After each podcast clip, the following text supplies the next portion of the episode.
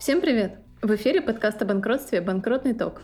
И мы его ведущие. Александр. Привет. Станислав. Здравствуйте. И Ксения. Сегодня мы хотим поговорить о тех, кому повезло, хотя не должно было. О кредиторах и управляющих, которым 35-й пленум вас, прямо как Прометей огонь людям, подарил право на экстраординарное обжалование. Коллеги, что вы думаете на эту тему? Начнем как обычно. Шорт-версию вы можете прочитать на закон.ру. Вбивайте гайд по экстраординарному обжалованию за авторством замечательного Игоря Филатова. Прочитайте, накопируйте все судебные практики в апелляционную жалобу, и будет вам счастье. И, соответственно, лонг-версия – это наш подкаст. Приятного прослушивания! И начнем мы с истории развития данного института. Первое, на что нужно обратить внимание, это пленум ВАС номер 60 2009 года, который говорит о том, что права конкурсного кредитора у вас возникают с момента принятия к производству вашего требования. Дальше мы смотрим постановление Президиума ВАСа 2010 года, где со ссылкой, в том числе на постановление Конституционного суда, предлагается, указывается скорее да, на то, что арбитражный управляющий конкурсный кредитор вправе защищать свои права, в том числе через обжалование судебных актов, на основании которых основано требование. Дальше у нас появляется наш замечательный 35-й пленум и его 24-й пункт, который, скажем так, является краеугольным основанием всей этой конструкции. Не забываем также про 27, 28, 29 и 30 пункты для изучения при экстраординарном обжаловании. Лишь по той причине, что когда вы отмените судебный акт, вы уже будете в банкротстве, и надо будет с этим требованием разбираться там. Дальше мы смотрим э, определение Верховного суда 2015 года. Все ссылки будут указаны, почитаете где Верховный суд, это причем важно да, отметить, э, предоставляет соответствующее право строго определенному кругу лиц, в том числе конкурсным кредиторам и управляющему. Дальше обратим внимание на почему мы застряем внимание на этой формулировке. Дальше у нас идет обзор судебной практики Верховного суда номер 2 2018 года, где идет речь про распределение бремени доказывания.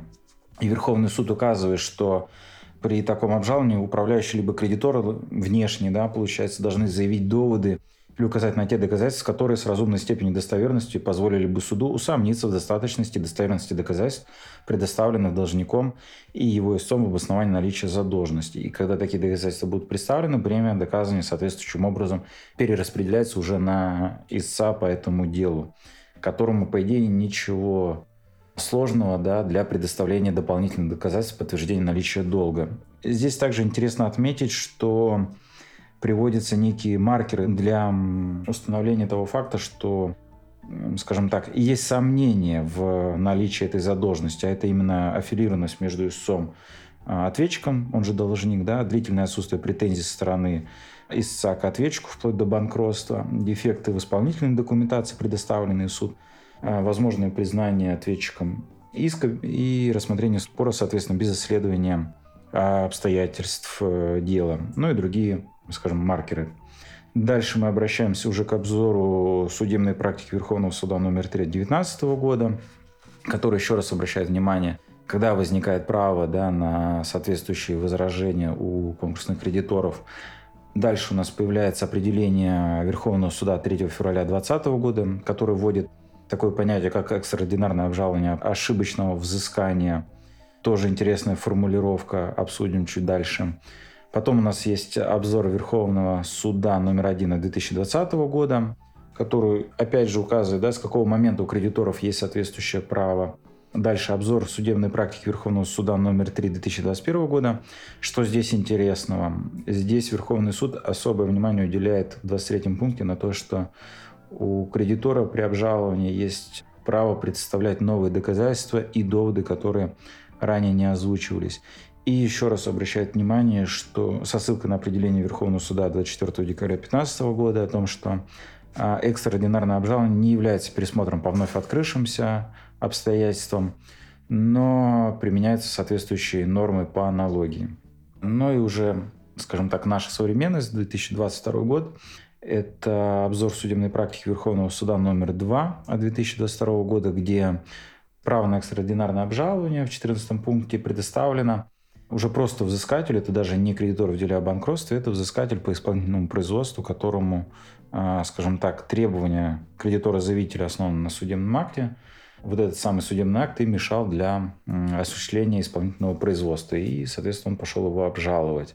Здесь необходимо отметить, что в частности, на мое усмотрение, этот институт получил свое развитие в постановлении Конституционного суда номер 49П, которым КДЛ да, предоставлено право обжаловать скажем так, включение в реестр кредиторов.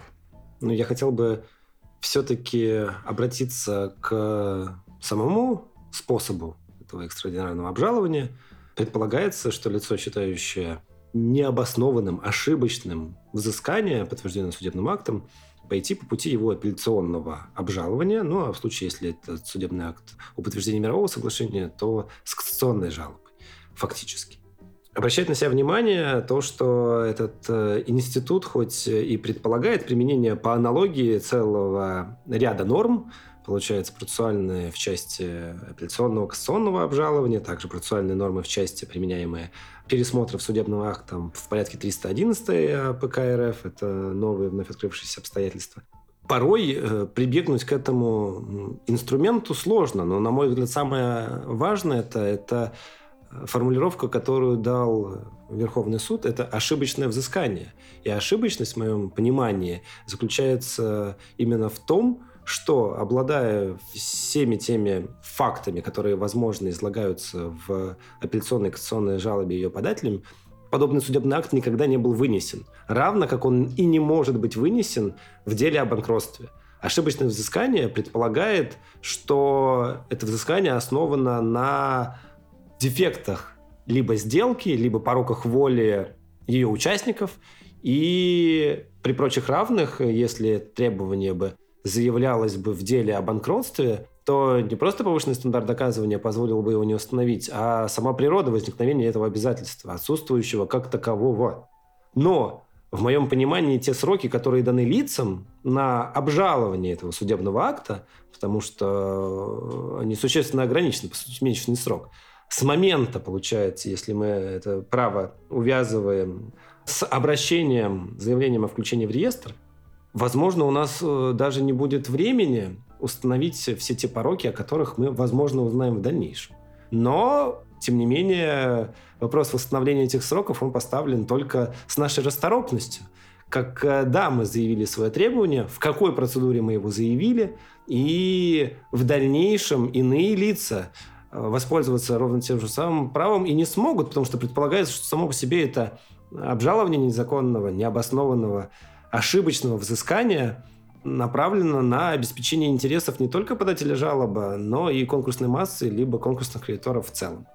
На мой взгляд, экстраординарное обжалование — это на самом деле одна из тех вещей, которая, как, например, сальдо, просто ломает банкротство, потому что я уверена, что и я, и многие из коллег чрезвычайно часто сталкивались с ситуацией, когда приходит включаться кредитор с требованием, основанным на судебном акте, например, как говорит Станислав, на очень раннем этапе банкротства должника, и для всех сторон ясно, что если бы он пришел включаться там с этими же доказательствами, которые были им в свое время представлены в суд в исковом производстве, суд в деле о банкротстве не удовлетворился бы подобным узким небольшим набором доказательств. Безусловно, стандарт доказывания был бы для этого кредитора повышен, и суд бы прислушался к возражениям всех кредиторов, управляющего, лиц, участвующих в деле о банкротстве, и рассматривал бы просто под микроскопом это требование. Однако в ситуации, когда кредитор принес судебный акт, даже если суд понимает, что он в своей основе порочен, и основа на том, что суд был в свое время введен в заблуждение в исковом производстве, ничего невозможно сделать из-за того, что все ломается вот этим принципом общей обязательности судебных актов. И в деле о банкротстве, конечно же, всем возражающим говорит, не надо мне ваших возражений, у меня общая обязательная сила судебного акта, идите туда, идите в апелляцию, там обжалуйте, там свои, значит, возражения, беспокойство, рассказывайте все туда. Ну и, конечно, кредитор приходит в апелляцию, допустим, смоделируем ситуацию, приходит э, гражданин включаться на основании судебного акта, который был вынесен по расписке. В деле о банкротстве с такой распиской ну, никого бы не взяли, пришлось бы доказывать э, наличие достаточных денежных средств, например и так далее по цепочке. Однако кредиторы в порядке 24 пункта приходят в суд апелляционной инстанции. Говорят, суд, надо было посмотреть, были ли достаточные денежные средства для такого финансирования, или, может быть, расписка поддельная, давайте будем проводить экспертизу, что-нибудь еще, аффилированность между сторонами спора, а ответчик у нас, например, вообще как-то очень вяло себя вел в процессе и особо не возражал, хотя мог, например, по давности. И суд апелляционной инстанции говорит, а что, а что не так сделал суд в первой? Ему принесли расписку, никто не возражал. Он взыскал. Что должен был сделать суд первой инстанции? Оставляю в силе. Ну и на самом деле нужно вспомнить э, споры, которые звучали в банкротном сообществе, когда коллегия по гражданским делам собственно говоря, отменила судебные акты, применившие повышенный стандарт доказывания при взыскании по расписке, указав на то, что в случае, если ответчик возражает против долга, то на нем лежит бремя доказывания безденежности займа, и это бремя не может переложено быть на кредитора посредством вменения ему в обязанность подтвердить финансовую возможность свою как таковую. То есть в том примере, который вы привели, я говорю, возможны ситуации, что мы в апелляционную инстанцию придем, а нам горсуд, собственно говоря, и скажет, а что же вы тут кредитора-то упрекаете? По безденежности должен доказывать сам должник, а должник-то у нас этого не доказывает. Равно как не может по безденежности доказать и кредитор этого факта. Ну, здесь также необходимо отметить, что ну, вот у меня в практике было, когда скажем так, третье лицо участвовало в таком споре. Физик с физикой взыскивает третье лицо, ну, там, например, банк. И банк при обжаловании вот как раз ссылается на 24 пункт, говорит, что там денежные средства не давались, они не принимались, финансовой возможности не было. Было, что расписывают, что, ребят, ну вы не можете применять 24 пункт просто так, потому что у вас даже банкротства нет. Ну, банк говорит, ну, конечно, нет. Они сейчас получат вступившую законную силу решение, будет банкротство, и что мне делать тогда? Но, да, вот э, начали там с каких-то минусов, но я все-таки хотел сказать, что а мы же все прекрасно понимаем, что такой институт, да, как экстраординарное обжалование, появился как борьба, в том числе с контролируемыми банкротствами. Когда они друг дружке быстренько просудились, закидывают требования с нужным кандидатурой управляющего и вперед. А суды при введении процедуры, у меня судебный акт 69-я, при юдиции, все, до свидания, кредиторы. Приходите после пересмотра судебного акта, на основании которого вы включаетесь. Хорошо, что есть такой институт? Да, хорошо. Есть ли у него недостатки? Ну, как бы бесспорно. И про сроки там сказали. Со своей стороны скажу, что хотелось бы больше какой-то, наверное, определенности. Потому что казалось бы, в тех делах, которые определенно подлежали там, отмене да, по экстраординарке, там и было признание долга, и один и тот же представитель с той с другой стороны, и просто там, акт сверки и акт выполненных работ подписаны, и там по периодам не совпадает. Нет, вплоть до Верховного суда все остается.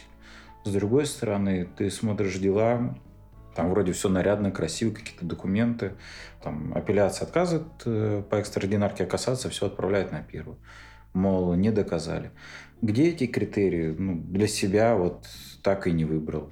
Но мне в этом смысле кажется важным продолжать поддерживать дискуссию о том, что можно пытаться продолжать искать правовые возможности для того, чтобы каким-то образом все-таки применять противопоставимость судебных актов в деле о банкротстве, когда судебный акт, с которым пришел кредитор, не является царицей вот этой всех доказательств, а все-таки является одним из них, и если стандарты доказывания повышены, этому кредитору необходимо принести дополнительные доказательства. Я понимаю, что это маловероятно в российской правовой традиции, но забывать о том, что в других правопорядках такое возможно, все-таки не хочется. Но с другой стороны, хотелось бы тоже обратить внимание, когда мы участвуем в других спорах и иногда пытаемся ссылаться на судебный акт, утверждая, что он носит предициальный характер, нам говорят, да, подождите, там другой субъектный состав у вас был. Поэтому предициальным этот судебный акт не является. Так и здесь, когда мы в качестве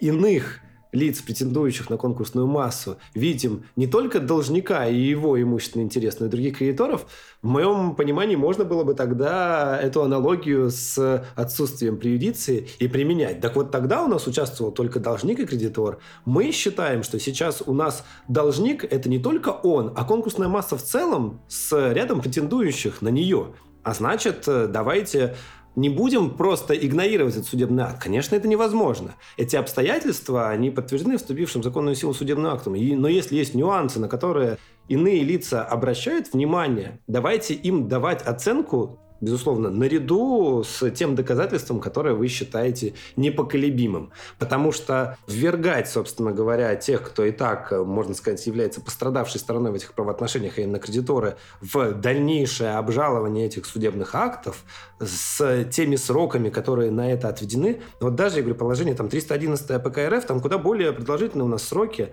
на инициирование этих э, споров по пересмотру судебных актов. А обжалование нас э, ограничивает, э, извините, вот этим вот месячным сроком. При том, что обжалование у нас предполагает представление, пускай новых доказательств, но эти доказательства могут быть сформированы в куда более поздний период времени. В процедуре банкротства могут быть установлены тем же самым управляющим какие-то факты, которые будут отражены в отчете и которые могут как раз и навести лиц, которые намереваются обжаловать судебный акт, на определенные выводы с точки зрения порочности э, того самого взыскания, против которого они на тот момент времени не возражали, но и не могли, потому что не были осведомлены об этом. Я к тому, что если бы у нас не по аналогии применялись эти нормы с 311 статьей ПК РФ, а сроки были поставлены в зависимость не с момента получения у вас права на обжалование судебных актов, а это, по сути, э, принятие к производству вашего требования, а с момента, когда вы узнавали об определенных вещах или получали в свое распоряжение то доказательство, которое могло бросить тень сомнения на наличие той или иной задолженности. Вот у меня больше претензий к срокам. Этот инструмент, он работает, но не всегда им можно распорядиться в нужный момент времени когда у вас эти доказательства, безусловно, формируют критическое отношение к самому взысканию. Они не всегда связаны между собой вот так тесно. Ну а как тогда такую проблему решить конкурсному кредитору в отсутствии пока какого-то законодательного регулирования? Применять больше тогда все-таки нормы о пересмотре судебных актов, нежели об обжаловании, хотя бы в части сроков. Более того, если мы говорим о том, что судебный акт, на котором основано конкурирующее требование, был предметом апелляционного рассмотрения, то все равно при подаче в порядке 24 пункта апелляционной жалобы, она все равно подлежит рассмотрению по правилам, извините, 311 ПК РФ то есть э, пересмотру судебных актов. Потому что этот судебный акт уже был предметом апелляционного обжалования. И если мы в подобной ситуации и так идем по 311, то почему же мы настолько существенно сокращаем сроки? Тем более, что, я говорю, в практике порой случались э, истории, когда кредиторы, залетевшего не в первую процедуру, а в более позднюю, следующую или последующую, будь то у вас там изначально введенная внешка, а впоследствии все-таки конкурс. Так вот, э, упрекали кредитора, что он с этим экстраординарным обжалованием пошел действительно в момент, когда ему это право было предоставлено, но отказать ему в восстановлении срока надлежит потому, что реализовать соответствующее право на включение в реестр он мог давным-давно, а это экстраординарное обжалование оно преследует свою целью не его непосредственно -то права защитить, а конкурсную массу от необоснованного э, требования, установленного в реестре. Так вот, коль скоро этот реестр начал формироваться уже тогда, с момента введения, открытия самой первой процедуры банкротства, уже тогда и вам надлежало быть просторопнее и заявлять свое требование, в том числе направленное на в дальнейшем обжаловании этого незаконного, необоснованного, ошибочного взыскания. Завершая этот блок, Хочется коротко отметить, что не только существует проблема того, что у кредиторов недостаточно времени для того, чтобы обратиться с апелляционной жалобой в порядке 24 пункта, но и в нашей с вами реальности существуют судебные акты, которые отменяли решения в порядке 24 пункта, которые были вынесены за 10 лет до апелляции. И дело было уничтожено. Никто не знал из участвующих в деле лиц, что там было в материалах, на основании чего был вынесен судебный акт, кредитор уже не мог защититься, потому что мало кто хранит по поскольку взыскание было 10 лет назад, то факты имели место еще ранее. И вот, пожалуйста, 24 пункт может оказаться и способом жесточайшего злоупотребления процессуальными правами. Ну а теперь давайте поговорим о таком захватывающем вопросе, как кому же в последнее время судебная практика предоставила возможность обращаться с апелляционной жалобой в порядке 24 пункта Пленума ВАС номер 35. Вы вновь о КДЛах? Да. Мы даже не начали, я вам скажу. Плавно подводил Александр просто к этому моменту в самом начале. Не, ну я так двух слов сказал, что как справедливо отметил Александр в начале этого выпуска, постановление Конституционного суда номер 49П от ноября 2021 года породило в среде контролирующих должника лиц чрезвычайное оживление, которое не только заключалось в том, что они использовали это постановление по прямому назначению, которое там указано, и пытались участвовать в иных обособленных спорах в делах о банкротстве, в первую очередь по включению кредиторов в реестр, но и использовать 49-е постановление Конституционного суда в связке с 24 пунктом и ходить и пытаться обжаловать судебные акты, на основании которых кредиторы стояли в реестре. И это порождает большое число вопросов. Первый из которых, справедливо ли это? Ведь э, вполне мыслимая ситуация, в которой контролирующее должника лицо, тот же директор, участвует в системе отношений, которые формируют контролируемое банкротство за счет в том числе вот этих просуживаемых требований, а потом на этапе привлечения его к субсидиарной ответственности меняет вектор э, направления своей жизни, например, и решает, что вот тогда он признавал иск пять лет назад, как-то сейчас это ему выходит боком. Не сходить ли ему и не обжаловать? Это в порядке 24 пункта. Отличный механизм, экстраординарное обжалование. Можно прекрасно соскочить со своей субсидиарки. Но погодите, в этой ситуации он соскочит только от тех требований, которые действительно являются конкурирующими по отношению к иным кредиторам. Если он этого не сделает, то в дальнейшем, будучи привлеченным к ответственности, кредиторы, они действительно за счет э, обращения уже к КДЛу к его имущественной массе, претерпят же негативные последствия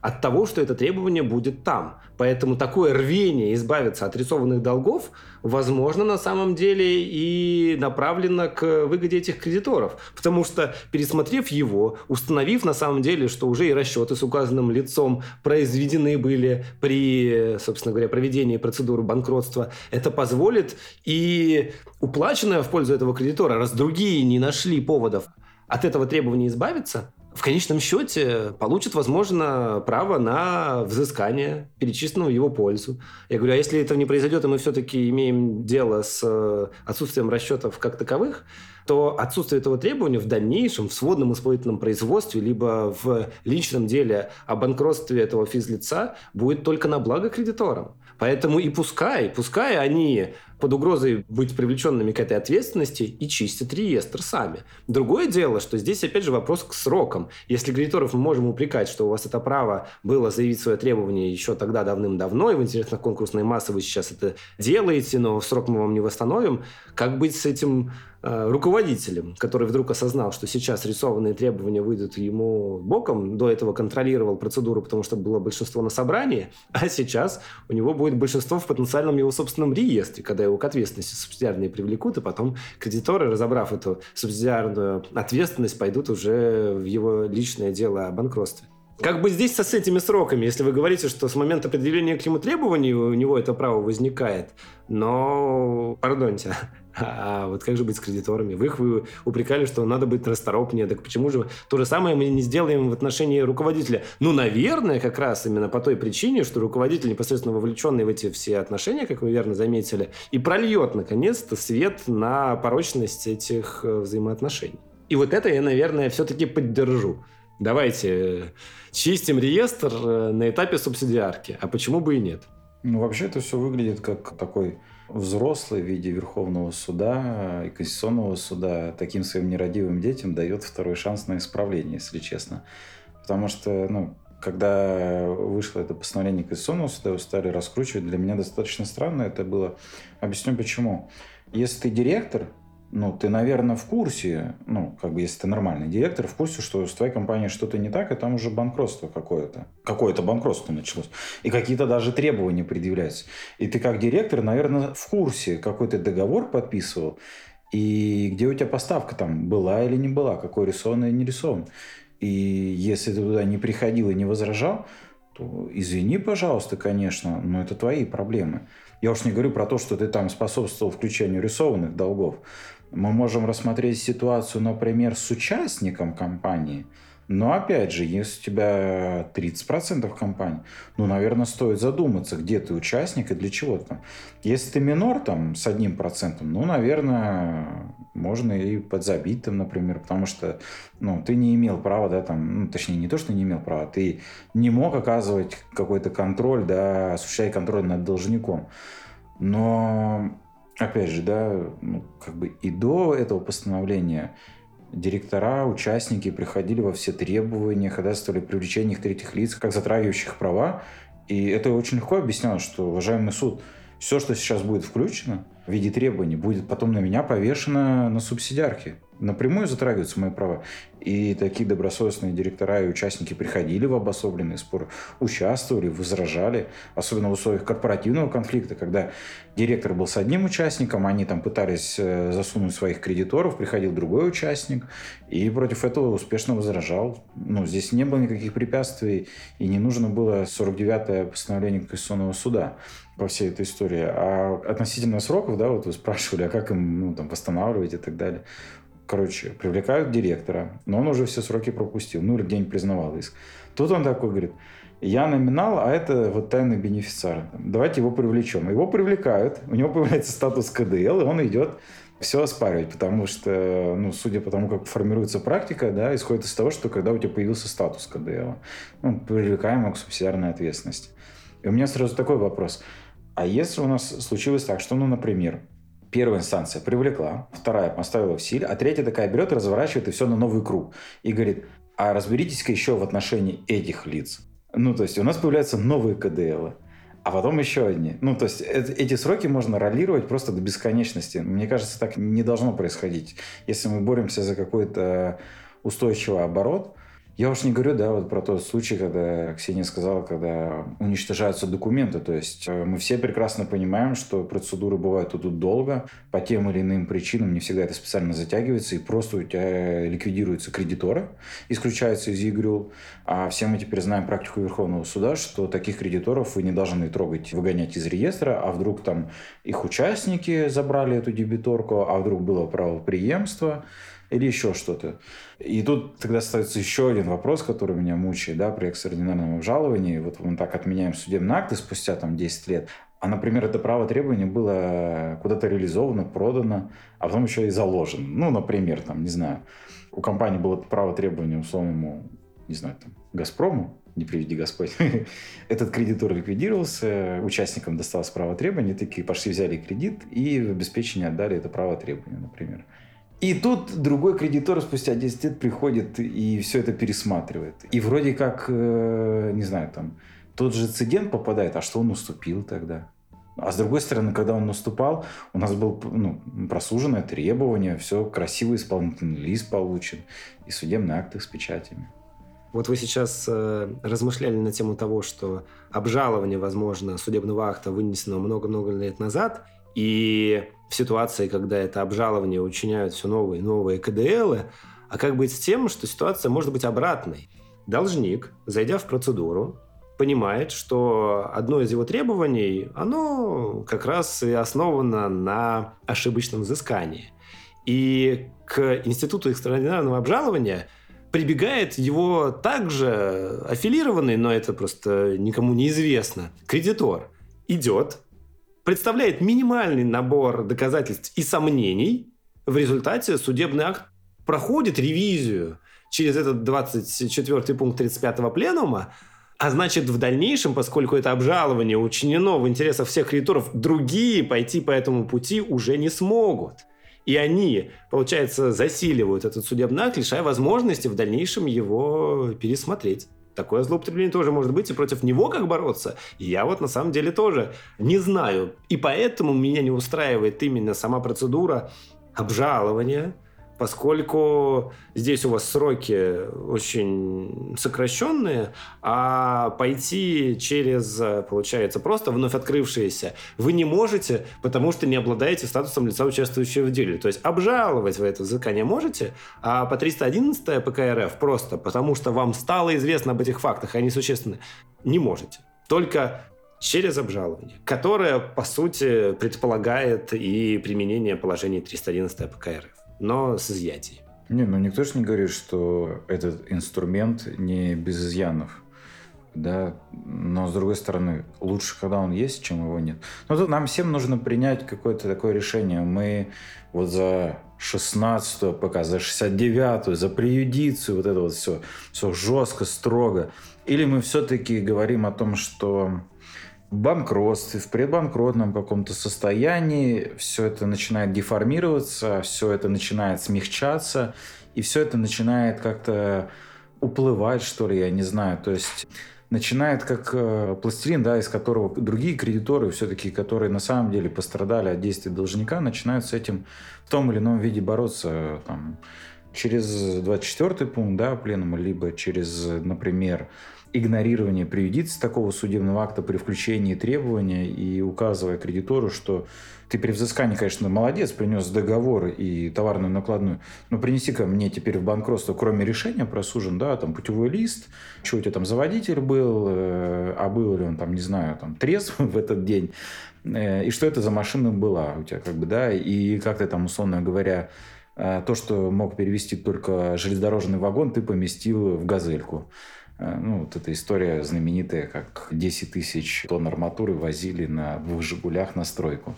Вот. Поэтому, ну, можно ругать, безусловно, этот инструмент. Э, есть какие-то у него изъяны.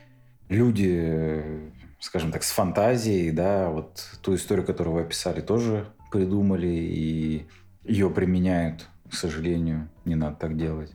Но, с другой стороны, мы видим, ну вот, по крайней мере, да, я вначале озвучивал о том, как появился, да, и как развивался этот инструмент.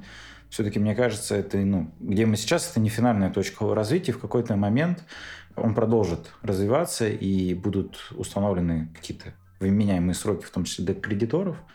Мы же тоже понимаем, что мы неоднократно говорили, например, про процедуру наблюдения, насколько она вообще нужна, не нужна. То есть, например, если был бы сразу конкурс, и, например, можно было бы кредитору, который заходит э, вот в этот реестр, в конкурсе, да, какие-то права, например, больше дать, чтобы в обход управляющего требовать, либо наоборот, какое-то давление на управляющего доказывать, чтобы собирать доказательства для вот таких злых внутренних кредиторов, чтобы с ними бороться, в том числе при оспаривании. Тут можно по-разному крутить. Я не нападаю на сам институт. Я просто обращаю внимание, что мы становимся заложниками ситуации. Ведь то взыскание и та стабильность гражданского оборота, в угоду которому мы говорим, что невозможно преодолеть судебный акт без э, его фактической отмены, она, эта стабильность гражданского оборота, не учитывает одного фактора, что наличие просуженного долга оно ничего дополнительно не дает кредитору как таковому, кроме как определенной привилегии при рассмотрении обоснованности его требования. Ведь принудительность исполнения судебного акта, вынесенного вот э, вне рамок дела о банкротстве, она все равно исключена как таковая, поскольку ты будешь претендовать наряду с остальными на распределение конкурсной массы. Тебе этот вступивший в законную силу судебный акт вообще больше нигде не пригодится кроме как э, щелкать по носу других враждебно настроенных кредиторов, что он у тебя есть, и попробуй-ка ты его еще пойди и отмени. То есть вот эта вот обязательность судебных актов и исполнимость на всей территории страны, она нивелируется тем фактом, что вы так же само будете просто в реестре. Но при этом, возможно, это будет ошибочное взыскание. Ну, вы имеете в виду, что у сторон при рассмотрении иска, получается, нет э, воли на то, чтобы судебный акт имел исполнимость. Он отвечал принципу исполнимости, потому что такое исполнение не предполагается. Такое просуживание создается либо там, чтобы завести процедуру, либо, ну, включая своих требований, их было сложно как-то отбить э, внешним кредиторам. Но по факту в этом и заключается действительно ошибочность. А мы говорим, что нет, это судебный акт. И вот э, есть определенные ну, требования и нюансы, связанные с его наличием. Только его отмена может исключить признание этих обстоятельств э, преюдициальными. Я говорю, и это все, я говорю, сделано в угоду гражданского оборота, а он все равно претерпевает, этот гражданский оборот, определенные ну, изменения в свете неплатежеспособности самого должника. Я говорю, он никому не нужен как таковой, этот судебный акт, потому что вы все равно будете в реестре вместе со всеми остальными. Ну, это извечная борьба меча и щита. То есть придумывается новый механизм борьбы с кредиторами, они что-то придумывают, его искажают и используют свою выгоду. При том, что если мы вспомним, опять же, положение того же самого 35-го пленума в части пересмотра судебного акта введения процедуры, то если процедура введена, даже последующие или установлены новые требования, то банкротству быть пересматривают судебный акт только в части признания обоснованным требованием того или иного кредитора. То есть к вопросу о том, что порочность требования, она может иметь место даже на этапе введения процедуры. И сложно а, бороться с этим судебным актом, но все равно же 35-й пленум такую возможность дает? Дает. Так э, зачем же нам держаться э, в случае неплатежеспособности конкретного лица за судебные акты, принятые не в его пользу? Ведь э, баланс не будет нарушен тем, что мы проигнорируем этот судебный акт. Его установят еще раз в рамках дела о банкротстве, но используя механизм повышенного там, стандарта доказывания. Уравняем всех и вся. Юридический коммунизм. Завершая этот блок, я бы хотела поставить вопрос, который пока, насколько мне удалось увидеть в практике Верховного суда, остался без ответов. Он также касается КДЛов, но мыслимы и другие участники дела. Допустим, наш КДЛ был привлечен к субсидиарке и ушел в банкротство. И у него появились свои кредиторы и свой управляющий.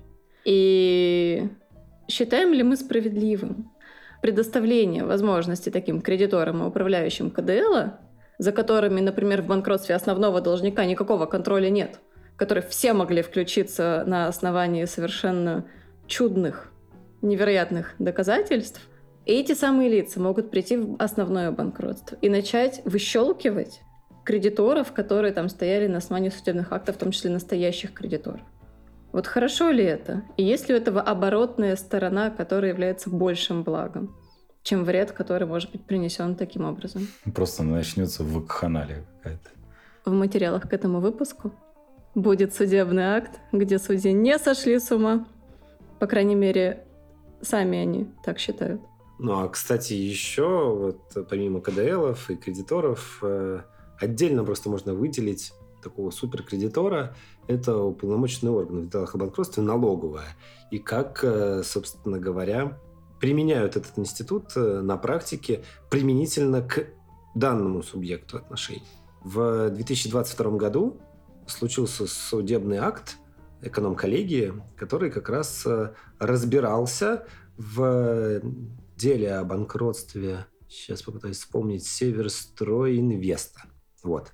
Где налоговый орган попытался в порядке экстраординарного обжалования отменить судебный акт, но не получил поддержки апелляционной и кассационной инстанции, которые право на это обжалование как раз и увязали с моментом даже не подачи требования с момента его установления в реестре, указав на то, что соответствующие апелляционные жалобы уполномоченный орган мог обратиться давным-давно.